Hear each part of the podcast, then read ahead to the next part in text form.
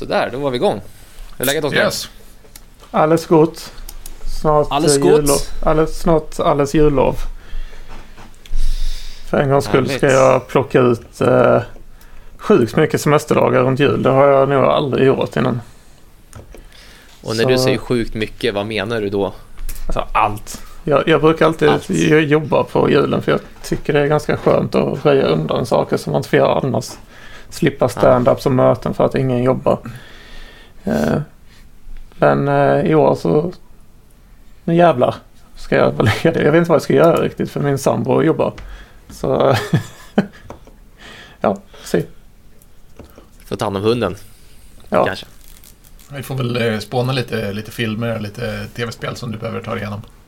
Ja, jag har, jag har, jag har att göra på den fronten. Men det känns lite ovärdigt att sitta som en vuxen man och spela tv-spel en hel vecka. Nu förstår jag inte vad du pratar om. Du vet att det är utvecklare som sitter där, Oskar. Säger Ja. ovärdigt och spel i samma mening kanske inte är bästa kombinationen. Det det hade faktiskt inget med utvecklare att göra, med bara att jag, jag känner, mig, känner mig som jag aldrig kommer bli vuxen. För spelar man tv-spel i mer än två dagar, eller en dag i sträck så... Du spelar ju inte tv-spel Andreas, så du kan inte känna det alls. Men... nej, det, det känns väldigt ovuxet. Ja, nej jag tror att jag har aldrig haft någon gaming, gamingkarriär riktigt. Men jag var, jag var precis, jag är precis hemkommen från, från Zürich där jag träffade på, eller hälsade på min, min syster. Och de två, alltså syrran och hennes sambo, de är gamers. Så jag fick, eh, jag var där i fyra dagar och jag tror att jag spelade mer eh, tv-spel under, alltså att vi spelade en dag, än vad jag har gjort under 15 år. Så det är ungefär den nivån på gaming jag är. Att jag, liksom, jag kan ta ikapp allt på en dag. Så är det. Hur är det med dig då Fredrik? Jo, det är lugnt. Det ska bli skönt med, med jul. Blir lite åka fram, fram och tillbaka i landet, men det blir riktigt härligt. Eh, både min och fruns familj ska, ska besökas och vi ska eh, ha trevligt. Blir det Skåne? Härligt. Ja, ja riktigt. Det ser jag- det ser jag fram emot alltså. Det, Då får, du, då får du träna på den standard hälsningsfrasen där nere då. Hejsan. Hejsan. Jag har ju konstaterat det i den här podden att alla skåningar säger hejsan. Det är ju det är ju vedertaget numera. Fast jag sa hej i förra podden vi spelade in och så blev jag... Ja, jag känner... du håller på att bli influerad av oss. Ja, jag fick faktiskt lite, lite hjärtklappning när jag hörde det Oskar. Det var inte, inte bra. Vad har hänt? Ja, är det, några, är det några bränder som ska släckas nu sista veckan på uppdraget då? Nej, faktiskt inte för en gångs skull. Det brukar annars... Eh, eh, många tillfälligheter brukar ju ackumulera precis innan man ska gå på ledighet. Det brukar aldrig slå fel. Men ja, jag, jag jobbar imorgon också så jag har hela dagen på mig imorgon att eh, aktivera brandvarnarna. Men ja, det, det ser bra ut. Nej, nej, från min sida är det, är det lugnt. Alltså, vi är kodfrys hela december fram till eh, nyår. Så business har liksom bokstavligt bestämt sig för att, att köra en sån här this is fine och bara så här, det är lugnt. Ingen rör någonting. Det brinner runt oss, men ingen petar på någonting. Nej då, det, det allt lirar bra just nu. Vi, vi bara pillar på teknisk skull istället. Ja, härligt. Det är skönt. Ja, nej jag har inga bränder alls att släcka. Jag klev ju precis av mitt uppdrag. Så jag har väldigt, väldigt smooth här framöver. Får vi se vad som dyker upp. Nu sitter jag och försöker, ja, exakt. Nu försöker jag, eller jag sitter och försöker förkovra mig i, i lite nya saker nu. Så uh, sitter och kör lite tutorials på, på Egghead och försöker lära mig lite nya saker och förfriska minnet i gamla saker helt enkelt. Så det är rätt härligt faktiskt. Nice. Ja, men varmt välkomna till ännu ett avsnitt av Snack Overflow. Idag sitter jag här med Oskar. Hejsan! Snyggt. Bra att du fick till det där. Och Fredrik. Hej. Och mig själv Andreas. Det var ett tag sedan jag var med faktiskt. Så det känns skönt att vara, vara tillbaka i poddstudion. Det har varit lite mycket nu med, med Spike och med uppdrag och allt, så, ja, allt som hänt. Så det känns skönt att vara äntligen tillbaks. Välkommen tillbaka. Kul att se dig igen. Tack så mycket.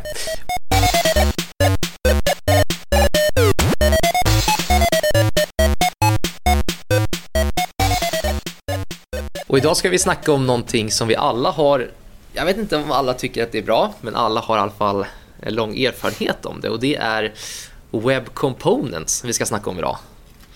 Så jag tänkte, Fredrik, du kan väl få, få dra lite kort hur, om du skulle definiera vad Web Components är? Ja, alltså det är väl ett, från början ett initiativ att göra återanvändningsbara komponenter som inte behöver vara beroende av något ramverk. Alltså, och, och i grunden så, om jag har förstått det här rätt, så är det två stycken kärnkoncept som det influeras. Alltså, i, direkt i browsern finns det ett, ett kommando, custom elements .define get och lite sånt, där du kan definiera en, en, en klass som ska vara typ en HTML-element och den kan göra lite speciella saker. Den har lite callback-metoder för när, man, när den skapas, när den kopplas in, när den kopplas ur och när man ändrar på attributes och lite sånt där. Det är den ena delen. Och den andra är eh, något som heter shadow root. Och det är att du kan ha en, alltså du kan ha en inre skyddad HTML inuti den här, det här specialelementet.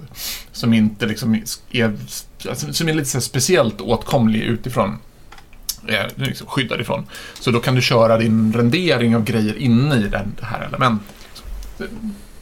Eh, enkelt förklarat, men det är ett sätt i alla fall att kunna eh, skapa återanvändningsbara komponenter som kan, som kan bara köras i, i vilken HTML som helst.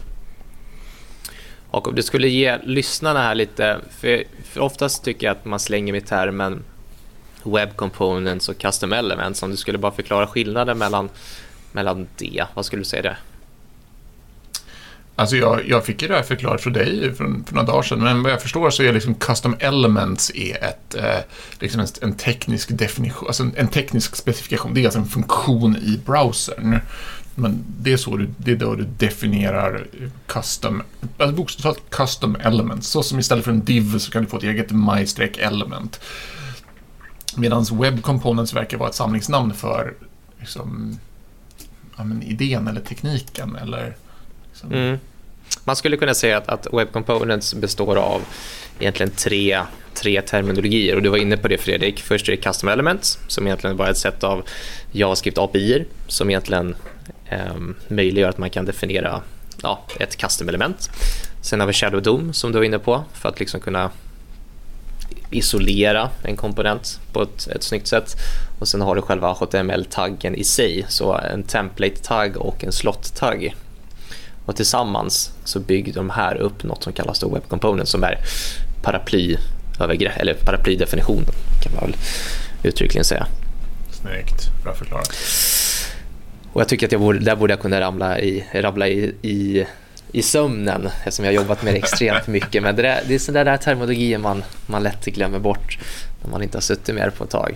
Men Oskar, om du skulle säga vad, vad, vad är styrkan med, med custom, äh, eh, web components? Nu kommer vi nog slänga med den här terminologin fram och tillbaka men vi, vi, vi säger att vi jobbar med web components men man får använda vilken term man vill. Vad, vad är styrkan?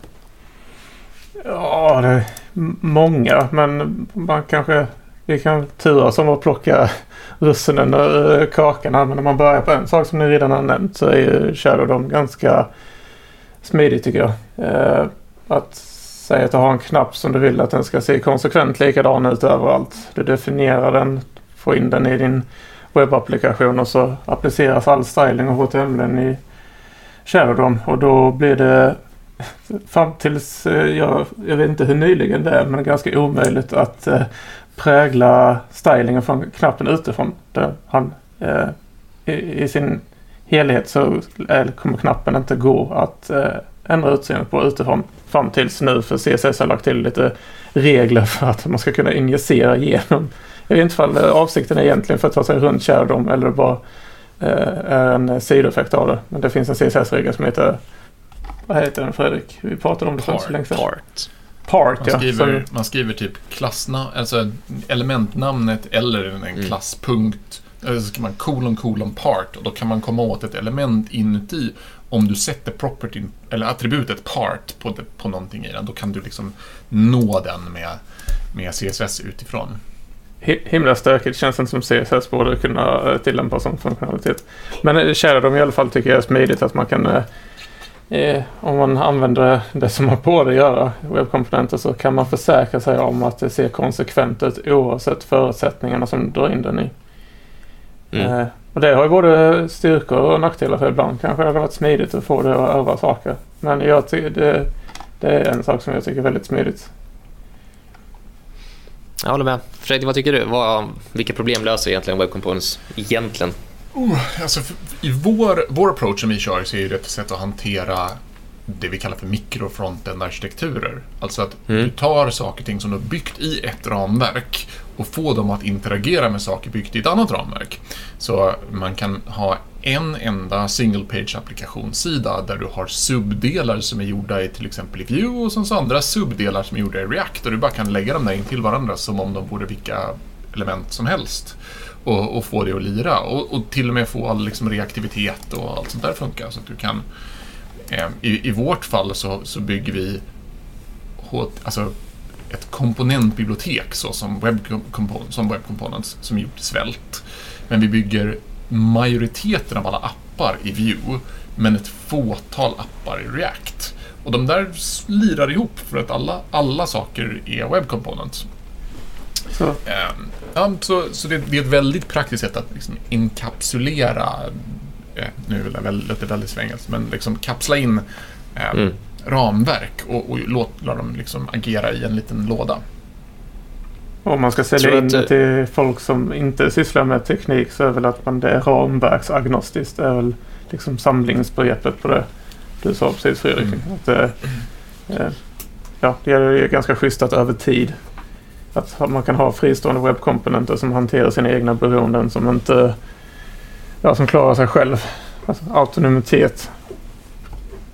Att en mm. knapp eh, hanterar sina egna beroenden, sin egen CSS och resten av applikationen som använder den behöver inte bry sig om knappen. Förutsatt att det är några tappra själar som underhåller den. Ja, precis. Vi är lite inne på det att, att liksom Web Components egentligen löser när vi, vi sitter i en värld där det är många ramverk eller vi inte vet världen. Det jag tycker att vi har sett på många, många företag att man även använder Web Components för att, för att bygga liksom microfontens fast i samma tech-stack som allt annat. Till exempel, vi har React överallt, men vi använder fortfarande Web Components för att kunna bygga den microfonten som, som ska användas i React. Vad tycker ni om den, det, eller den, den vägen egentligen?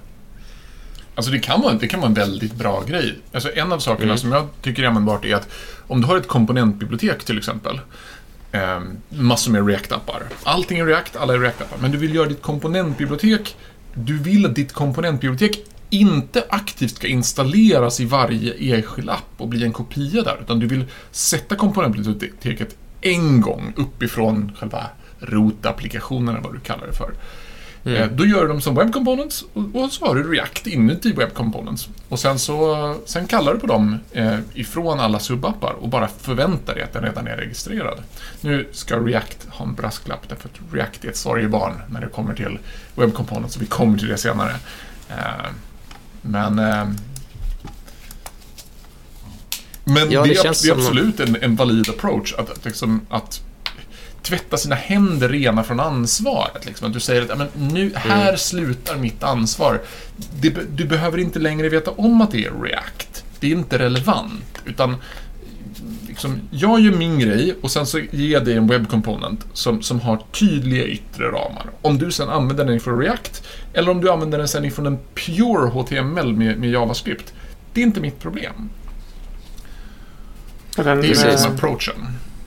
Alltså man sysslar med det sättet så alltså, då, istället för bara ha ett monorepo där ändå. Man, skulle kunna ha alla komponenter i ett monorepo utan att enkapsulera dem som webbkomponenter. Men då är ju risken att det börjar spilla över varandra med korsberoenden och sånt här. Om man lägger till abstraktionsnivån att man gör någon till en, ja vi kallar det för microfonten i detta fallet. Då gör jag den abstraktionsnivån att den är autonom. Det som är innanför autonomt, den tar bara emot attributer i form av strängar i sin, eh, i sin enklaste form.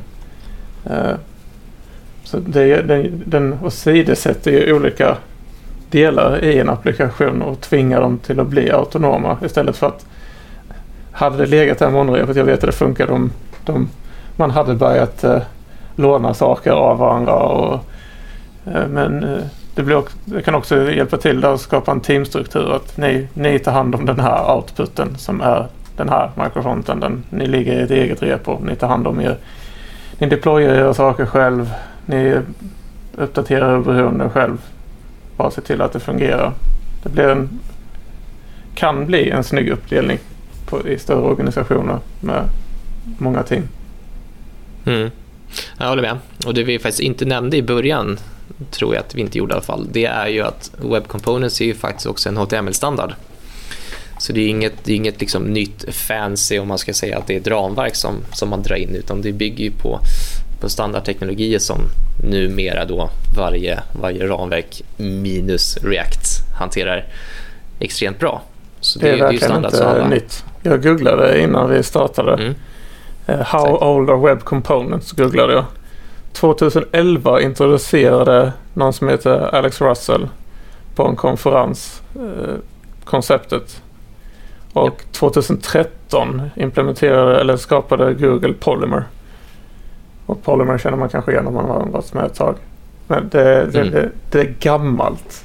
Det, det liksom, jag kommer ihåg när det, kom att äh, det, här, det här är långt iväg innan man kan börja använda. Sen har jag jobbat Sen har man jobbat i tio år och så är man i, ett land för länge sedan och äntligen kan börja använda dem på riktigt. Men det, var, det var ju ganska skakigt i början.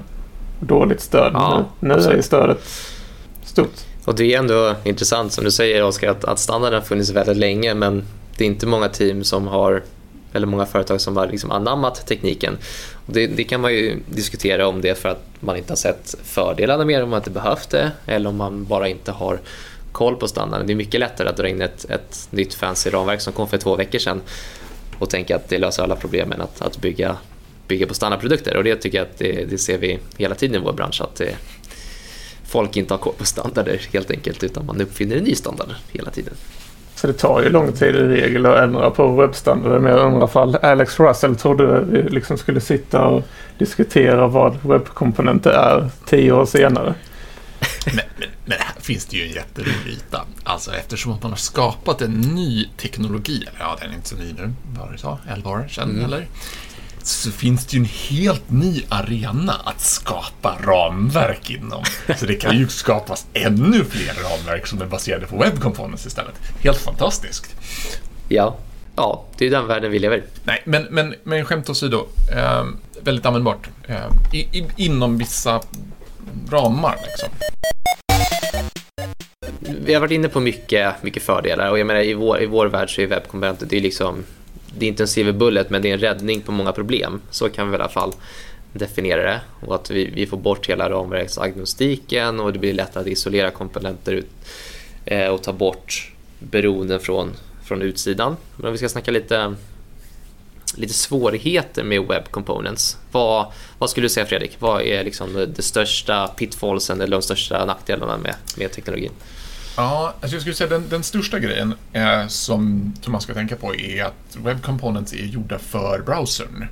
Eh, och numera så går, är det väldigt många som går mot att server-side rendera saker och det är generellt sett ett problem. Alltså det finns inget, det finns inget magiskt sätt att server-side rendera generella web components. Det finns ramverk för att server-side rendera vissa special... Alltså, jag tror att du eventuellt, om du har skrivit dem kanske i lit, eller om du har byggt dem i svält, eller så finns det lite kit för att göra det här. Men alla de är mer eller mindre olika typer av hack som är liksom specifika för den grejen. Att bara ta en webbkomponent som i princip kan innehålla hela React eller Vue och bara förvänta sig att du ska kunna köra den på en server är inte genomförbart idag. Så mm då blir det en hybridlösning. Att du, server du kanske server-side renderar med, med Next, så du får React. Och sen, men då server-side renderar du ut Web Components. Alltså det står, den har ingen aning om vad en my-button är för någonting. Och sen så förväntas Nej. browsern då fylla på och hybridrendera det sista. Det är ju, det är ju ett sätt med, med Web Components. Sen ett annat, vad ska vi säga, problem, men, men som håller på att lösa sig, håller på att bli väldigt fint. Jättebra stöd i, i svält länge, precis, eller ganska nyligen kommit till Vue och React, eh, inte kommit dit, är att liksom förstå skillnaderna mellan attribut och properties på HTML-element. Mm. För det där har varit problem tidigare, men håller på att lösa sig nu. Och om jag ska dra en, en pitch i några sekunder på vad som är skillnaden, för det var inte tydligt för mig för några veckor sedan, är att attribut, det är de är alltid strängar. Och det är de man sätter i HTML. Man skriver liksom ID är lika med button. Eller typ x-data är lika med en text som kanske är JSON-serialiserad. Det är ett attribut. Eh, Medan en property, det är, någonting, det är alltså en vanlig JavaScript-property som du sätter på ett objekt. Så om du gör document.getElementById mybutton och så får du ut det i, i din JavaScript och så säger du, du kallar det typ så här, const element är lika med document.getElementById mybutton och så säger du element. typ value eller count eller mm. id eller någonting. Då är det en property, för det är en vanlig JavaScript property. Och skillnaden här är att attribut är alltid bara strängar, men properties kan vara vad som helst. Och moderna sådana här ramverk för att göra, göra webbkomponenter är ofta gjorda så att de, har, de speglar de här. Alltså att om, du, om jag skapar en property, mm, jag ska säga text, som, och då, då, speglar den ofta så att det både finns ett attribut text men också en property text som du kan sätta. Och här kommer de moderna ramverken in. Svält var bra på det här. Är att om du, sätter, om du skapar en, en extern då property attribut så det inifrån, som är av en komplex typ, alltså som vill ha ett objekt eller en funktion eller någonting som inte är serialiserbart. Då kommer svält, svält och nu även view och fler ramverk också, kolla på custom elementet och kolla. Finns det en prop, då använder jag proppen. Om det inte gör det så använder jag attributet. Och det gör att numera så kan du skapa, du kan använda komplexa attribut utåt, sånt som är ett objekt, eller något som inte kan serialiseras. Du kan skicka in en funktionsreferens in via en prop och då fixar ramverken det automatiskt. React gör förstås inte det. Ehm, men de har lovat att det, att det, att det kommer senare. Och det finns lite wrappers som man kan få det att funka ganska bra. Ehm, men, men det, det, blev en jättestor grej, för förr behövde man hålla på att serialisera properties för att få in dem. Och sen behövde man hantera att de skulle avserialiseras in i sina webbkomponenter. Men det håller på att lösa sig just nu och, och i princip verkar det vara fixat. Um, jag frågade okay. ChatGPT om det häromdagen. Då hade den lyckats. Den gav mig ett eh, bra svar på hur man skulle undvika eh, serialiseringsproblemet.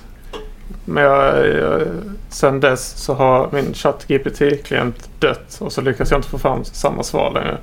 Så jag, jag, kommer, inte, jag, jag, jag kommer inte ihåg hur jag ställde frågan men jag fick ett sånt väldigt bra svar. Eh, men nu är det borta i voiden. Du kanske ska prova Oskar att inte använda skånska i text. kanske... det är säkert den förstår, den förstår inte nyanserna i mitt eh, skrivande. Exakt. Jag tänkte, jag tänkte dra en liten, en liten nackdel, eller det är egentligen inte en nackdel, men en liten war story. Men jag tänkte, Oskar, du ska få, få snacka. Jag tänkte snacka om versionering som ett, ett problem i Web Components, så du får inte dra den. Men dra gärna någon, något, någon war story eller någon nackdel du ser med, med Web Components. Eh, du och jag Fredrik har ju suttit, vi sitter ju på olika uppdrag men vi har ju suttit och myst ändå med Web Components ganska mycket för att vi försöker lösa samma problem. Eh, och det här med att få in CSS om du använder, du skriver dina komponenter i svält eller Vue eller valfritt ramverk. Men sen när du, när du ska pressa in din eh, Web Component i webbläsaren så vill du ju ha med all styling i samma paket. Och CSS injection och bundling och se till att CSSen, alltså styling kommer med är eh, eh, bökigt faktiskt. Eh, jag har suttit mycket och skrivit webbkomponenter i Svält nu och då du kom fram till en lösning där Fredrik som jag har använt mig av. Men det, det är allmänt rent utan att gå in för mycket på djupet så kan eh, bandling och eh, stylinghantering vara ganska bökigt med webbkomponenter överlag. Och det Googlar man runt lite på internet eller frågar, frågar ChatGPT så är det många som har det här problemet jag satt djupt in i många trådar i Svälts, eh, på Svälts GitHub-sida och det är många människor som sitter och kramas med det här problemet. Eh, jag ja. tror det kommer komma eh, ramverken kommer försöka hjälpa till att lösa det bättre i framtiden men just på den fronten så är alla ganska dåliga på det just nu. Mm. Alltså vissa av de här ramverken, om du bygger det finns ju en inbyggd bygg web components i Svält. Eh, den löser det åt dig. Det finns en motsvarande i Vue, men båda de två har lite beroende på vad du ska bundla och, och vad du vill göra så är det inte alltid så att deras interna sådana lö, löser ditt problem precis så som du vill. Eh, och då, de, jag har två lösningar på det här problemet. Den ena är det som du pratar om, det är att du, att du sätter en, en sträng som du injicerar utifrån och sen får du köra något skript som får se till att din, att din eh, source map blir... Det går att liksom uppdatera din source map utifrån injicerad kod in i den. Det är, en, det är en hyfsat bra lösning. Den andra lösningen, den är att du stat, alltså, men den kräver att du har, att du har kända filnamn. Det är att du injicerar, att du skriver typ som i din CSS så skriver du typ at import och så skriver du en relativ path till en CSS-fil. Och så lägger du filerna in till varandra. Och så får de. Men om din CSS som du bygger har typ ett hashnamn på sig som använder varje gång du bygger, då måste du injicera det istället. Så, bundlingen är ett, ett strul med, med stylingen. Men jag har haft ett problem med, med Web Components som är, har lett mig ner i ett rabbit hole som har tagit min, all min sanity de senaste två veckorna. Det är att jag har fått frågan, men hade det inte varit nice om man kunde, kunde hot-reloada de här så att eh, när man sparar sin kod så bara byts det ut, du vet som vi gör i vit, typ. Fast i vår miljö. Och det här har lett mig i ett svart hål. Eh, jag bara varnar alla er där ute. Om ni ger er in på att försöka hot-reloada liksom generella webbkomponenter så ger ni in på farlig mark. Därför att det finns inget, du kan definiera webbkomponenter eller, eller ditt custom element en gång, men du kan inte omdefiniera den. Så det finns, är den väl definierad en gång så, så går det. Men det går att plocka ut klassen. Och sen så går det att typ modifiera klassen och tvinga saker att reloada. Men då är du inne på farliga saker. Alltså när du börjar vara inne på på att använda object.setPrototype of. Så att du hittar en klass och så vill du byta ut vilken superklassen är för en redan, redan installerad klass då är du inne på konstig wizardry. Det, då, ja. då gör du saker som... Så dels så om du söker på object.setPrototype of så kommer, om det är Mozillas, deras någon sån här, det, kommer, det är en stor röd varningsgrej som säger så här, det här är inte rekommenderat. Browserserna är inte optimerade för att göra det här, det här är en dum idé, gör andra saker. Men det finns liksom inget riktigt sätt att komma åt det här problemet. Hur man än gör så liksom, så någonstans så, så sitter du fast med att du har reggat den här klassen och du kan inte riktigt göra om den. Eh, I alla fall, så har jag suttit och brakat med länge min, min bästa lösning just nu det är att ha ett, ett statiskt objekt som har motsvarande metoder som, den, som, som klassen har. För den går att byta ut utan att göra någonting. Så, så då, och sen så har man en, så man låter klassen hålla koll på alla, alla instanser av det objekt som finns just nu, så kan man avregistrera dem och påregistrera dem. Men, men det går inte, då måste du liksom bygga din komponent för att göra det här. Du kan inte bara ta vilken webbkomponent som helst och göra den reloadbar. Mm. Det är rätt intressant med tanke på att det är en standard men det är så basala grejer som är så komplicerade fortfarande. Och som du är inne på Fredrik, att så här, ah, ja, det här kommer ramverken lösa. Då är frågan, så här, är det ramverken som ska lösa den här saken eller är det liksom är det standarden i sig som ska uppdateras? Det får vi kanske låta vara osagt. Men jag tänkte fortsätta lite på, på det du sa Fredrik. Sista, sista not på den här bara. Mm. Det finns stöd för att hot-reloada saker så länge de stöds av sitt ramverk. Till exempel vit fixar det här. Om du i vit reggar en webbkomponent som innehåller till exempel svält då fixar Vits svält-plugin att liksom hijacka sig in senare inuti det här och, in, och byta ut svältkoden, även fast den råkar ligga i en web component. Och det funkar i vissa fall, men inte om du ska typ köra någonting som du stoppar in i en annan miljö eller håller på med mikrofrontendar eller sådär. Äh. Men det går en aning i alla fall. Jag vill bara skvätta vigvatten och se bara massa upp och nervända kår som brinner när jag hör det låter helt galet.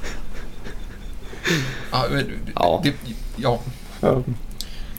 Det gjorde jag säkert jag några religiösa människor. Jag gav upp det där försöket. jag tänkte snacka om, om en liten... Det är i och för sig inget med Web Component i sig som, som problemet är. Men genom att arbeta med Web Component så har jag stött på de problemen. Och då egentligen, jag, jag har satt på Eh, eller jag och Fredrik har suttit på, på samma projekt fast inte under samma tid, så kan man säga.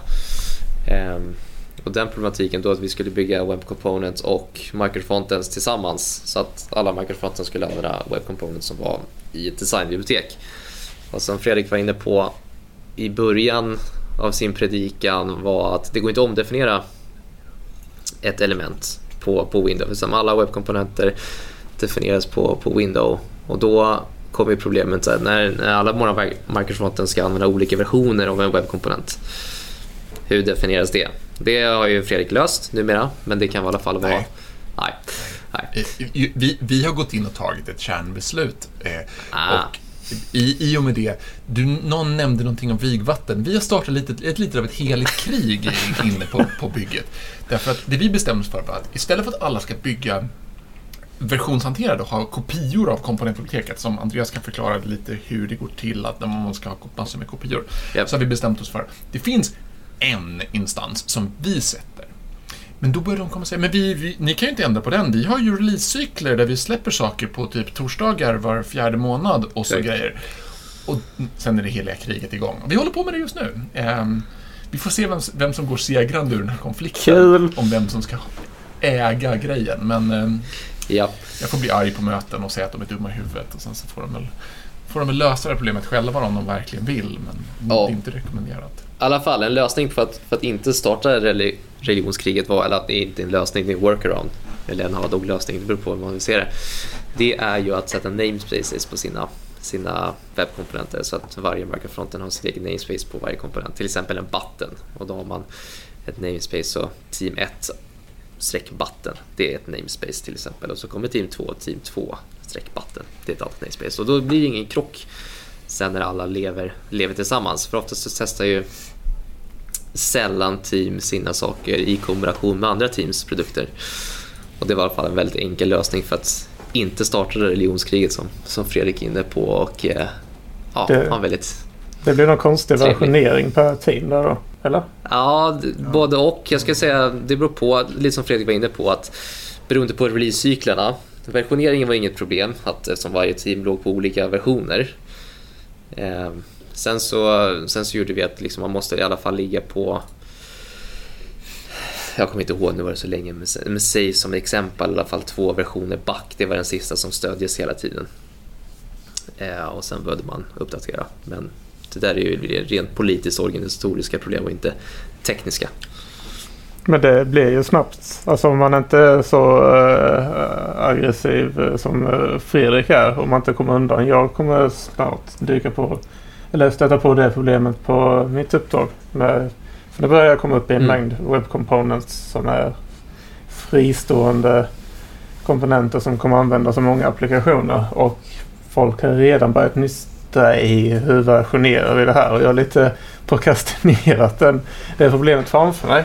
Men det kan ju snabbt utan att kanske prata för mycket om min lösning. Men eh, det, blir, det, det, kan snabbt bli problem med versionering och hur man lever med versionering. För när du väl introducerat det så blir, kan versionering bli ett exponentiellt problem om man ska kommunicera ut ändringar i team. Då, då, ligger det, oh ja. då ligger problemet på någonting som är så långt ifrån tekniskt som mer är liksom som någon form av eh, ändringsprotokoll för eh, hur man kommunicerar ändringar.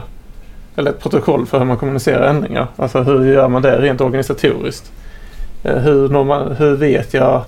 Jag har problemet att jag inte vet vilka olika team det är som använder webbkomponenterna jag har skrivit. Alltså det, jag har mm. inte risk. Jag kan se en URL i Azure. Eh, TMI. Jag berättar att vi använder Azure. Security breach. Uh, uh, men uh, jag kan se vilka URL det är som hämtar i detta fallet filerna från en CDN-host. Men då, ja. det är det enda sättet jag kan utröna. Alltså då får jag göra någon form av Inspector Gadget där och ta reda på vilka, vilka tillhör, vilket team tillhör den här URLen. Då, måste jag då måste jag identifiera alla sådana och sen höra av mig till alla teamen då. Nu kommer den version 1.1. Eller jag kommer ta bort version 0.2. Alltså det, mm. det, det, jag har märkt att det kommer snabbt bli för att lösa versionering tekniskt, det är inte svårt. Det finns ju tusen sätt att lösa det på. Men det största problemet som jag identifierat är hur, hur jag kommunicerar alla ändringar ut till organisationen på ett smidigt sätt. Om man liksom inte Mm. går under samma domän eller man vet exakt vilka applikationer som använder det. Alltså, jag- hade, jag hade ju rekommenderat att alltså, lägga saker på en typ en, ett CDN eller alltså, det kan vara en intern någon sån bucket men att du bygger liksom mitt bibliotek och sen så punktversionsnumret och sen så, så alla de ligger i en katalog så man, kan, man, man pekar liksom specifikt på, ett, på en version. Du skulle kunna ha en kopia som alltid är latest som automatiskt uppdaterar sig. Men det, för det löser ditt problem ifall alla som vill konsumera, för det, det är ju ett sätt att se det på. Vi har 14 appar internt eh, och, och de är gjorda i olika ramverk, men alla är helt fristående sidor och de vill kunna återanvända web components. Det, där är det enkelt att versionera. Men det problem som Andreas pratade om tidigare, det vill säga vi har en enda sida med, med sub, alltså med mikrofronten-arkitektur. Mm. Där är versioneringen fruktansvärt svår. För, det, för då, då hamnar vi i de här konflikterna. För, för risken, det problem som, som, som jag har brottats med, som Andreas var med och liksom löste ett problem först och jag håller på att brottas med nästa problem efteråt, är att alltså man, om man får alla de här multipla kopiorna, så dels så blir alla bundle sizes jättestora hela tiden. Och sen så kolliderar, man måste hela tiden hålla på med de här olika namespaces för alla saker. Men, men det blir ju också den, den här konflikten att vi äger, vi har en enda sida, vem äger själva komponenterna och så vidare. Vem, vem ska liksom styra dem? Så, ehm, det blir lätt konfliktytor kring, så fort du ska ha något som är delat, där, där du delar det med, ja, men det, är inte, det är inte ni som, ni installerar inte bara en grej, utan ni kör någonting som någon annan kör, som en service. Och inte bara, då, är det, då blir det lätt konflikter. Alltså. Ja, men det blir ju svårt vems ansvar det är att lösa de Mm. problemen egentligen. Men ja, Jag, jag tycker att den, Oskar, den officiella lösningen, så som jag skulle rekommendera, det är att skriva stenhårda tester som testar era yttre API, att de beter sig på ett speciellt sätt.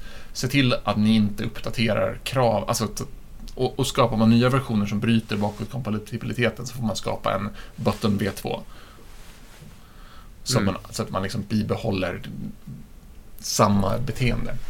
Det hindrar inte dig från att göra buggar och det hindrar inte folk från att bli rädda, men, men det tycker jag i alla fall är det ehm, korrekta ja, sättet. nej, men jag kan hålla med. Oskar, vad skulle du säga? Nu har vi varit inne lite på vad man inte borde göra med Web Components. Vi har varit inne på server-side rendering, vi har varit inne på det. Versionering-ish kan vara ett problem men måste lösas. Så vad skulle du säga att man, är, vad man liksom bör undvika när man jobbar med Web Components? Om man kan kanske än så länge React. Det går, det går ju att lösa men Vue och Svelte kan det ju, det är väl den största skillnaden egentligen om man ska använda sig av någon av några av de stora spelarna i frontenramverks eh, eh. Eh, de kan du säga till att de, din output ska bli en web component. Medan Mm. React säger svarar typ med ett frågetecken. Och så man måste göra massa... Det, det, var, de, det var väldigt krångligt. Eh, men sen är väl...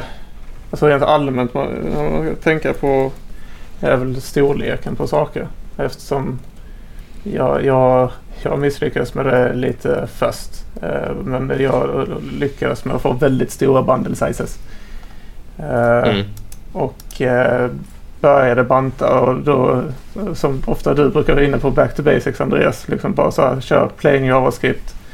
Eh, Ja. Utan dra, dra inte in beroenden. Kör liksom en sån här bundle phobia på alla beroenden du funderar på. Dra in, dra inte in, dra inte in hela Lodash bara för, för att du vill ha en metod. Utan alltså, ja, det, att tänka på att det ska vara smått och avgränsat. Och eh, sen tycker jag oftast ett annat problem är att man eh, ritar med för stor penna när man gör avgränsningarna på Web Components. Ja, Alltså när man, eh, jag brukar ha någon sån eh, tumregel nu, för nu har jag kommit upp i ett antal Web Components på uppdraget här. Jag brukar dra någon, jag kommer inte ihåg var jag satte den, men när jag kom, börjar närma mig 10 eller 20 props på en webbkomponent då är det dags att dela, då, då är det mer än en webbkomponent. Då ska den delas upp. Det blir eh, svårare över tid att hantera eh, en web component med för mycket props. Det blir svårare att göra ändringar utan att kunna introducera mänskliga misstag i form av brister. För varje prop du lägger till så, ja, kanske inte ex ex exponentiellt på de 5-10 första men det blir möjligheten för att någonting ska gå fel för varje prop efter 10 ökar ju kopiöst. I alla fall så anser jag i alla fall i min värld. Att, eh, Jag hade velat lägga den nivån typ fyra. ja, ja men absolut. Men eh, det är också så att Ja, men, men, men jag, det, jag förstår det i verkligheten liksom. Men, men det är en jätte, jättebra approach. Ja, Nej, det är klart att, att problematiken ökar ju väldigt, väldigt drastiskt med API-ytan i sig, såklart. Speciellt med versioneringen, Oskar. Det ska bli intressant att se hur du löser det. Det har alltid varit eh, en av de större problemen, i alla fall i de projekten jag har jobbat med. Det är, det är Ja. svårt. jag har alltid knuffat det Ta till... kriget. Go down swinging. Ja, men man, man har knuffat det till backenden och bara versionera och göra... I och med att jag nästan uteslutande bara har jobbat med fronten så... All, jag har aldrig förstått riktigt varför backend har varit så gnälliga när de måste versionera sina endpoints. Men jag har mycket mer respekt för det gnället nu än vad jag hade tidigare. Now you know. Ja, grymt. Vad säger vi? Har vi det här eller? Ja, men det tycker jag. Det finns, jag hade kunnat prata om det exakt ett helt avsnitt till. Liksom varför eh, Oh, ja. Svelte Reactor View är bra och dålig ja, på olika sätt. eh, hur man löser eh, wrappers på ett smidigt sätt. Typ så som du har jobbat Fredrik. Det känns som vi hade kunnat köra en version 2 på denna men jag, jag tror att två timmars Ja. poddavsnitt inte lämpar sig. Ja, men då får vi komma tillbaka helt enkelt på andra sidan. 2023. Vem vet, techstacken kanske ändras över natt där vid nyår. Vi får väl se. Men jag tänkte, vi har ju, för de som varit observanta och lyssnat idag så har ju folk märkt att vi har ju inte vår kära smålänning med oss, Mattias, och han brukar bli väldigt ledsen om vi inte kör hans favoritkoncept. Så vi kommer gå över till veckans tips nu. Och jag vet ju att, att Fredrik har ett, ett fantastiskt tips här, så du ska få börja. Ja, nej, men det knyter lite tillbaka till Andreas som pratar om att han inte gamer någonting. Då har jag ett, ett tips på ett av mina favoritspel någonsin. Som är mycket, mycket enkelt och ni, ni kan spela det när ni vill. Som heter Universal Paperclip. Simpel textgrafik, ser inte mycket ut för världen, men är... Det, det, lek igenom det. Det, finns, det är gratis att spela i browsern och det kostar typ 20 spänn om man vill ha det i mobilen. Snyggt. Det är värt att prova, jag lovar. Ja, jag kanske får ta tag i det nu när jag blivit gamer här på, på senare dagar. Så vi kanske ladda ner det och prova. Så att säga. Det, det, det, tar typ två timmar att spela igenom hela spelet. Så det är liksom inget... Det är någon gång på när du har tråkigt under ett möte. Ja, ja, men då har jag fyllt min kvot för nästkommande 15 år i så fall om jag spelar två timmar. Så det är Nice. perfekt. Oskar, du då? Vad har du för tips? Eh, att vara julledig tror jag. Och eh, ta det väldigt lugnt. Jag, jag har aldrig varit ledig över julen så jag ser ju sjukt mycket fram emot det. Jag har egentligen bara... Eh, ja, en eller det beror på hur man ser det. Men jag har två vägglampor jag ska sätta upp. Och jag ska anamma ett eh, gammalt koncept som min farfar brukade göra när han hade något så här hantverkeri som han skulle göra hemma. Han, han liksom löste aldrig någonting allt på en gång eller blev klar så snabbt han kunde utan han la upp ibland på vissa grejer så här flerårsplan hur lång tid det skulle ta att lägga plattorna runt huset. Så jag har två lampor. Så jag, jag har lagt upp liksom att ja, jag, jag ska lösa det på en veckas tid. Och så ska jag ta det väldigt lugnt. Och kanske dricka öl under tiden jag använder eh, verktyg som drivs av elektricitet. Bara för det känns... Eh, då känner jag mig händig. Så jag, jag tänkte ta det lugnt. Så mitt tips är att ta det lugnt, dricka öl och sätta upp väglampor. I en lugn takt. Ja, jag tycker det låter som ett fantastiskt tips. Jag har ju precis kommit tillbaka från några dagars ledighet. Ja, Jag kan inte komma ihåg när jag var ledig sist. I somras förmodligen. Men, så jag har ju varit nere i Zürich och hälsat på min syster som sagt. Och jag ska faktiskt rekommendera om man, det här är ju inte, väl, det är inte eh, Zürich eller specifikt för Schweiz, men det är specifikt för Tyskland. Så om man, om man är sugen att och prova, jag ska rekommendera en shot faktiskt. Inte alls för att man ska rekommendera sprit här i den här podden, men då finns det en shot som heter Berliner Luft. Som ni kanske kan översätta. Jag vet att Oskar kommer kunna översätta det i alla fall. Ja, jag kan lite tyska. Ja, det betyder i alla fall luft från Berlin. Eller berlinska luften. Eh, den kan man prova om man är där nere. Den var väldigt trevlig. Men jag som sitter utan uppdrag ska också ge ett, ett seriöst tips faktiskt. Ehm, jag brukar fastna i att jag försöker i alla fall några gånger per år komma tillbaka till, till grunderna i JavaScript. Liksom för att de, de tappas bort rätt lätt tycker jag. Till exempel är Web Components inte många som förstår det och mycket standarder och grundkoncept i i JavaScript. Så jag skulle först rekommendera att gå in på en hemsida som heter refactor.guru om man vill lära sig om olika design patterns. Det är inget, inte specifikt för något språk överhuvudtaget. Det kan appliceras på alla språk. Och sen skulle jag rekommendera att läsa sig in på generator function eh, i JavaScript och se vad man kan bygga av det. Det sitter jag med och, och utvärderar just nu eh, och tycker att det är ah, det är väldigt trevligt. Det var länge sedan jag använde generator functions faktiskt. Mm. Det är ganska mysigt. Visst. Så det är väl mina tre tips då. Eh, ett oseriöst och två seriösa. Och med det sagt så får vi från Snack Overflow önska er en riktigt fin jul och ett gott nytt år på er. Ja, gott nytt och simma lugnt. Simma lugnt. Tack så mycket. Hej! Hej! Hej.